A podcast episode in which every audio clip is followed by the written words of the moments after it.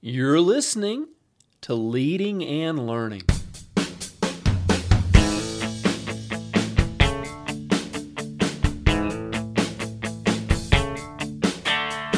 This is the place where we talk about practical leadership, theology, fitness, how to create winning habits, and so much more.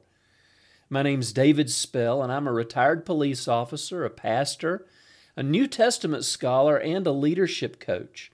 My goal on Leading and Learning is to help you live your best life. Thanks so much for joining us today.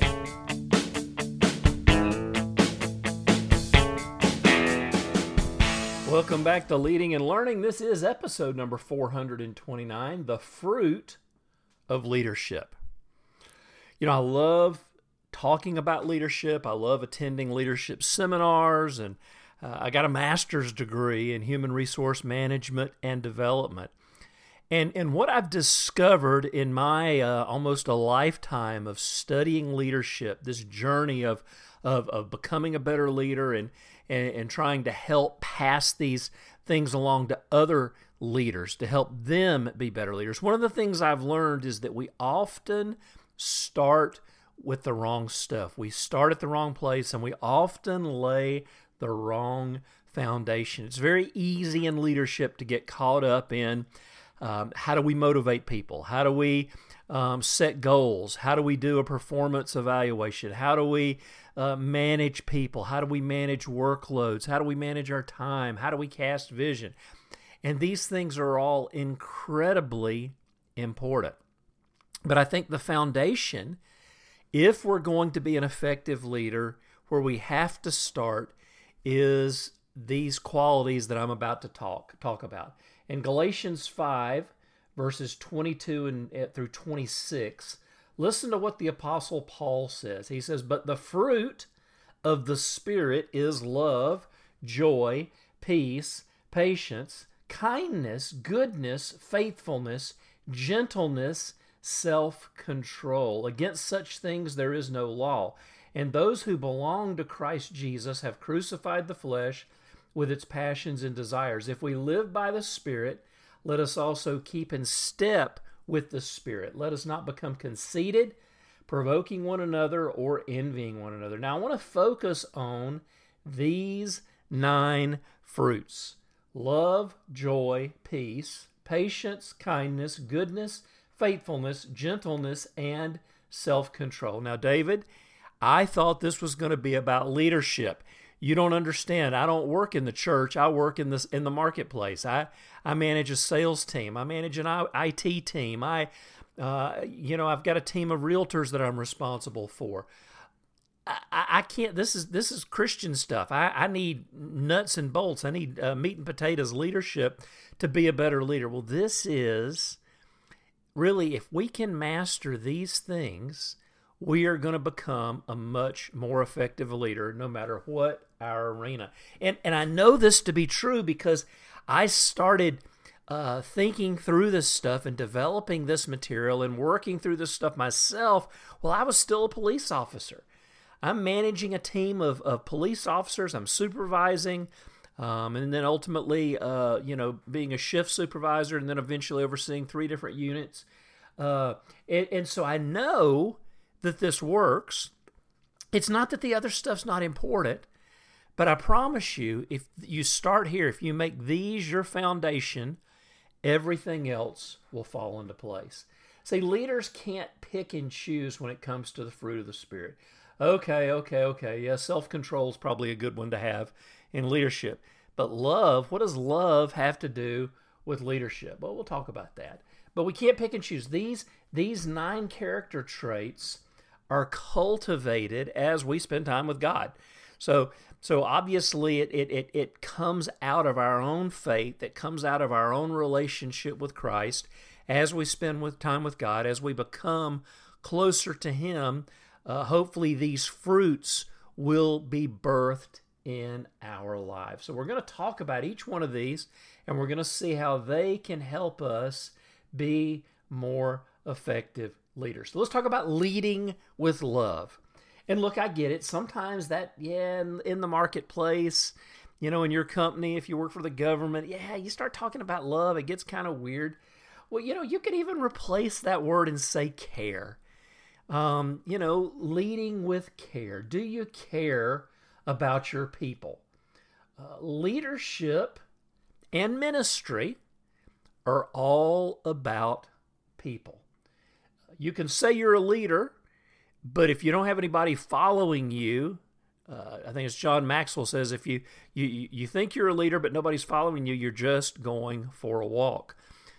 Really, we want to be those people that have people following us, but often we shoot ourselves in the foot by the way that we treat them. So leadership and ministry, it's all about people. We have to build relationships.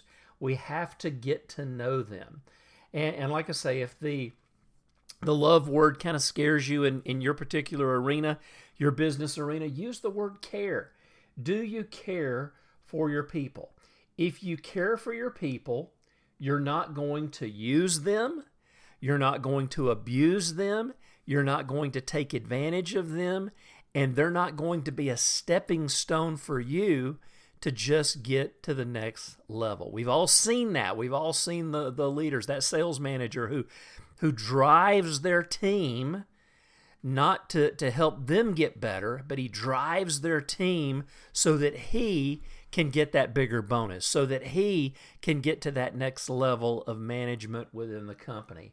And if we truly love people, if we truly care for people, we're not going to do that. That doesn't mean we don't hold them accountable. It doesn't mean we don't motivate them. It doesn't mean sometimes we have to have difficult conversations. That's all part of it.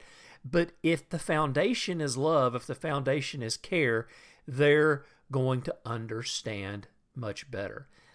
And again, this was stuff that I tried to model within the government, working for the government, working for the police department. I decided early on as a Christian leader that I would treat my people the way I would want to be treated. Because, listen, we've all had the bad leader. You know, we've all had the bad one who treated you poorly, who obviously didn't care for the people that they were responsible for.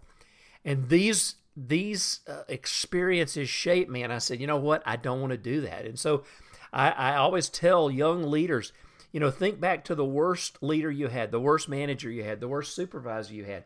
File that all away and what not to do. Create a file in your mind, entitle that file on how not to do it. But the way we do it is we start with care.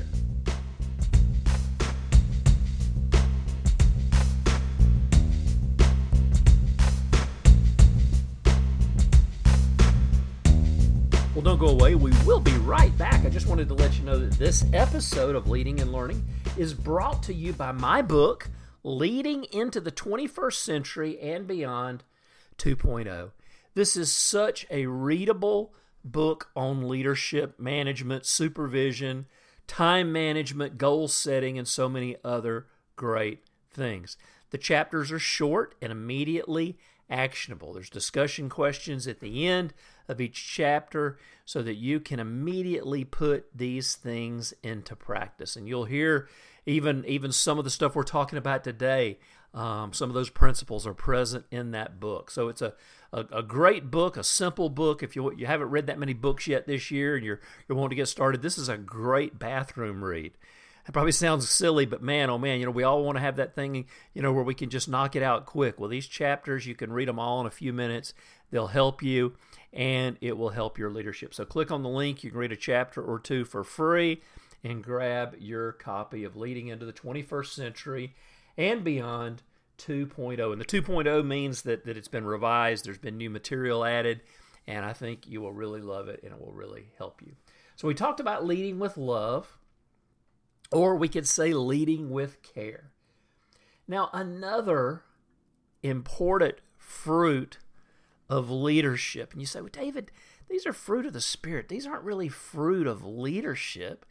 Well, really, if you want to be an effective leader, you need to have each of these fruits active in your life. So the second one is leading with joy. Leading with joy. Joy comes when people enjoy their jobs or their ministry if you're leading volunteers. We want people to enjoy their jobs. Listen, I want people to be happy at work, because if they're happy, if they're joyful, if they're having a good time, they're going to get a whole lot more work done. There's something about walking into a workplace and you just sense that there's a light touch there. People have the freedom to laugh. They have the freedom to be joyful. And as a leader, we set this atmosphere. We, instead of tension, we try and create an atmosphere where we can laugh at ourselves. And if you take yourselves too serious as a leader, well, shame on you. You should be able to laugh at yourself, because when you don't take yourself too seriously, you're giving your people the freedom not to take themselves too seriously either. And the fact of the matter is, none of us are perfect. And I see so many leaders who really try to present this image of perfection, and they don't get anything wrong, and they always get it right. I found I was so much more effective with my people when I would tell them up front, listen, I don't have all the answers here. That's why I've got you guys. I don't know everything. I need y'all. I need y'all to help me. And if I screw up, let me know. Be nice about it, but let me know so that we can get it fixed. And you create a light atmosphere, and you create an atmosphere of joy. People want to come to work. They look forward to coming to work. If you hear people talking about how they don't want to come to work, well, then I would take a look. Now, it's obviously you may have that one bad egg that just you can't make happy no matter what you do. I get that. But your team, by and large, should enjoy what they're doing. And especially when they have a leader who, will go back to the first one, who cares for them. And he, it's not just about the numbers. He wants to help them develop in their careers. And you create an atmosphere where there's a light touch. People have permission to laugh. They have permission to smile. Yeah, we get the job done, but we don't take ourselves too seriously either. This is fantastic leadership. And then number three, leading with peace. Peace. Love, joy, peace. Peace is an interesting thing. You've probably been in a work group, in an office, at a company, where it was the exact opposite of peace. There was drama, there was relational tension, there was conflict, there was gossip, there was just bad attitudes. Well, this stuff is a direct result of leadership. Listen, it all starts at the top. And if there's gossip going on in your office, you're the leader. You're the one who should put a stop to it and just not allow that stuff to go on. And if there's one person who's involved, you need to have that difficult conversation we talked about, because sometimes it's better for them to go be a blessing somewhere else than to poison your entire office. Well, they're my best producer. So what? If they're poisoning everybody else, it's not good. We want to have a peaceful working environment. Well, you don't understand. It's just a tense place. Look, I get it. There's deadlines. There's work that has to be done. Sometimes we're having to stay late and really push ourselves and get things done. I get it. There's a natural tension that very often takes place within our workplaces. But as much as possible, as it depends on you as one of the leaders, create an atmosphere of peace. Create an atmosphere of peace. As a leader, as a person, you find peace through your relationship with Christ. And as God has blessed you with that spirit of peace, then you should pass that on. And if you're an anxious person, well, this is something that we need to work on, because anxious leaders, fearful leaders, pass that on to their people. I've worked for leaders who were nervous, who were fearful, who were anxious, who were always worried something was going to go wrong. If that's you, understand you're passing that on to your people, and it's not healthy. If you've got a tense always tense, always anxious work environment, office, group that you're in charge of, look at yourself. Are you passing that on to your people? There were times, many, many times in the police department, there were things I'd be nervous about, I'd be anxious about, things we had to get done, but I always tried to mask it and tried to project, not being a liar or a hypocrite, but I tried to project confidence to my people. If they would ask me, I'd say, yeah, I feel a little nervous about it, but I know you guys can handle it. And it was always about projecting confidence and faith in our people.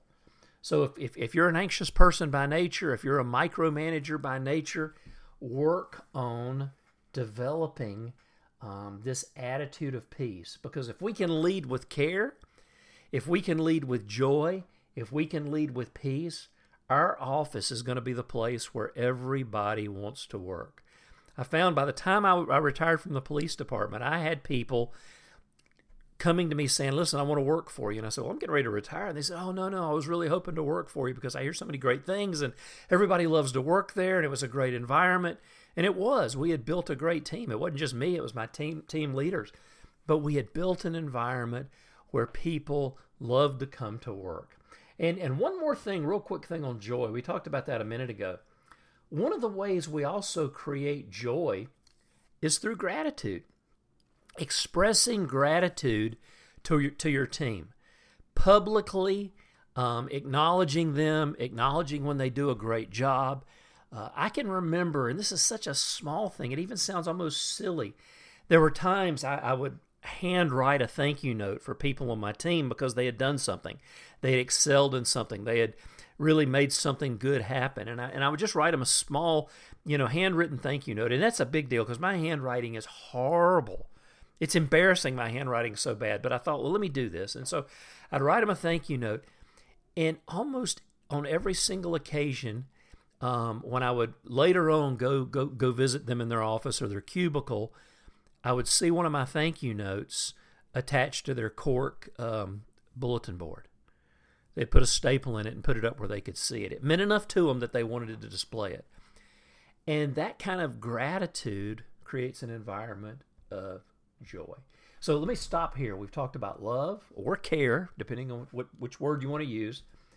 Leading with care, leading with love. Number two, leading with joy, creating a joyful, a light environment. And then leading with peace, minimizing workplace drama, minimizing anxiety. And again, you're the leader. You can create the atmosphere that will create an atmosphere of peace. And I promise you, if you create an atmosphere where peace is kind of the dominant atmosphere, your people are going to be more productive than anybody else in the company. Well, I'm going to stop there. We'll jump back in next week with some of these others. This is just such great stuff, and it sounds so simple, but honestly, I think too often when we look at leadership, we miss it when we're laying the foundation. This is the foundation of excellent leadership. If you have any questions, I'd love to hear from you. Go to davidspell.com. Leave a question or a comment in the comment section for today's post. While you're there, sign up to get my free newsletter so that we can stay in touch. Make sure you also check out my other books besides the resource highlight that I mentioned today, Leading into the 21st Century and Beyond. And, click on those links because I know you will love them. Well, friends, thanks for being with me. We will see you next week on Leading and Learning.